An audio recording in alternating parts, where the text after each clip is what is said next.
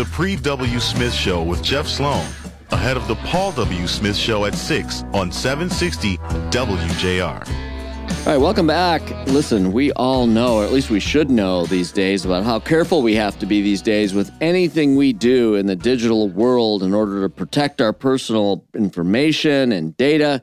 And so, methods by which we use to log into any digital application has become a real focus. And now there are even warnings that using our cell phone numbers, for example, as a way to log in when using various applications is just a no no. We've got Sara Morrison from Recode by Vox. She's just published an article on this subject, and she joins us now to break it all down for us. Sara, give us the overview to kick this off for us. So someone came to me and said, you know, my son moved to a different country. He set up WhatsApp, his account on his new phone number. And then the next thing he knew, his existing account, there was like a new profile photo, and he started getting all of these uh, messages in Italian that were obviously meant for somebody else. Basically, what had happened is once his son told WhatsApp what the new phone number was, that phone number was actually tied to an existing account from presumably whoever had had the phone number before he did. And so that person's account was basically hijacked accidentally by, by this man's son who you know didn't mean to do that and now was sort of having to deal with this person's um, whole like sort of digital life through text and then obviously that person was cut off which you know sort of highlighted how sort of precarious a lot of our accounts and really important ones can be when they're like tied to these things that aren't necessarily permanent like phone numbers and you know when you think of like what our phones and phone numbers are attached to at this point in apps all the time, you can sort of see how that situation is not, you know, unique to WhatsApp, not unique to this person, and could also happen to you. I was seeing somebody the other day tweeting like people aren't going to want to bother with this. It's not a problem for most people. Right. Um, Until it is. yeah, I mean, I had a friend whose Instagram account was like Burns, and that got stolen from him with a SIM swap. I think a lot of people just don't realize. Just because you're not a high profile person or you think you're a target doesn't mean you're not. Yeah, of course. So, what really are the recommendations that come out of the story like this? You went further in your article to say it's really not good to use your phone number as a login. Uh, yeah, and actually, you know, as this story was coming out, I think maybe the day after or on it, Twitter announced that they're no longer allowing people who don't pay for it to even use phone numbers to, like, you know, do their multi factor authentication. And that's the thing I think a lot of people have their phone number set up for for security purposes is, you know, you log into something and then it texts you a code to your phone number, which is, you know, a huge security vulnerability. It turns out, you know, because of things like this, you, you know, you lose your phone number, you lose your phone, etc. If not phone numbers, then what?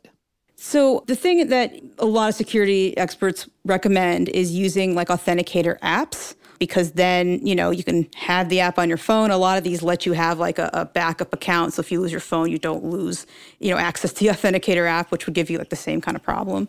And then that way you know if you lose the phone number um, you change your phone number or if somebody hijacks like your sim card in order specifically to hijack the messages you know the security messages that are going to you you can avoid those kinds of problems you know, basically like phone numbers and were not meant to be like security safeguards. They're not designed to be that. They weren't meant to be that. They just have kind of become that. And then that introduces a lot of problems, like, you know, what we're seeing with this article and sort of, you know, a lot of other things. And so what about email addresses?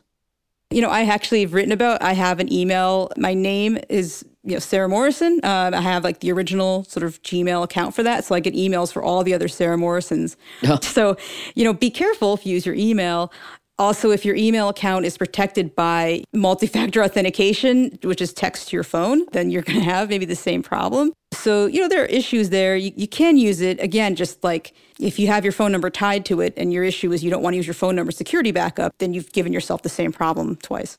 So, again, then coming out of all of this, the best solution, tell us what the best solution is again the best solution would be if developers were developing these apps and you know putting things in place that you the user didn't have to like take on the extra burden and worry right. uh, of all of these security right. measures but you know they, they don't like whatsapp you know, knows that this is a thing that can happen. My article is not the first time it's been written about. It happened. A Vice reporter, I think, actually did this by accident himself. Like I think two, three years ago, they have like things on their site that say like this can happen. So they've you know made a decision to design the app in such a way that's I guess works the best for most people and is the most frictionless. So short story is in lieu of you know app developers you know designing things in a way that maybe is more safe you have to take security into your own hands and again like authenticator apps are a good way to do that. You know, obviously having some kind of multi-factor authentication on your account, yeah. which means you're not just relying on passwords, which, you know, I've had my accounts hacked because I had a, a password that I used all over the place and it got, you know, and it got known. So don't do that. And yeah, it's again like researching ways to protect yourself, reading articles like mine, but not just mine or not even necessarily mine. Sure, sure. That sort of go into like how and why to better protect your account and why things like phone numbers can be problematic. And these authenticator apps, give us an example of how they work and maybe an example or two of a specific one. Yeah, there's a couple. There's like Google Authenticator, which a lot of people, you know, don't like. Cause I think it's harder if you lose access to your phone or to the app to, to like have a backup. But like Google's got one. I think Microsoft's got one. There's a, a Authy is one that I personally use.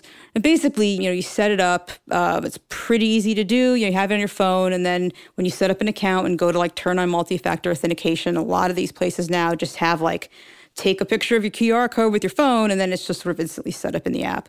It's actually a lot easier than you think. And then when you go to log in, you know, you put your password in, then you open the app, and it'll give you like a you know six digit code.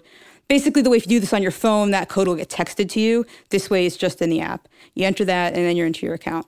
And tell us again the name of the one that you use and how you spell it. I use uh, Authy, which is A U T H Y.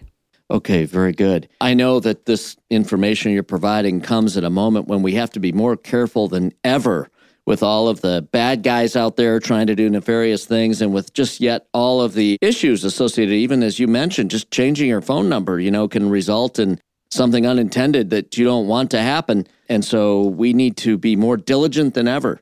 Yeah, I think the thing is, you just don't remember all the things your phone number is tied to. Like, presumably, this person whose WhatsApp account got accidentally hijacked, like used WhatsApp all the time and just forgot or didn't realize that they had to change the number. And then all of a sudden, you know, you've, you've lost it. That's a disaster. But it could be like a lot of other things, like with money involved. So it's hard to remember all those things. So if you can prevent as much of those things as possible from becoming a problem in the first place, then hopefully you've avoided a lot of that. Really good guidance, Sara Morrison, senior reporter for Recode by Vox. Appreciate you being on. Oh, thanks for having me. All right, headed to a break. Back with more in a minute right here on the Pre W. Smith Show.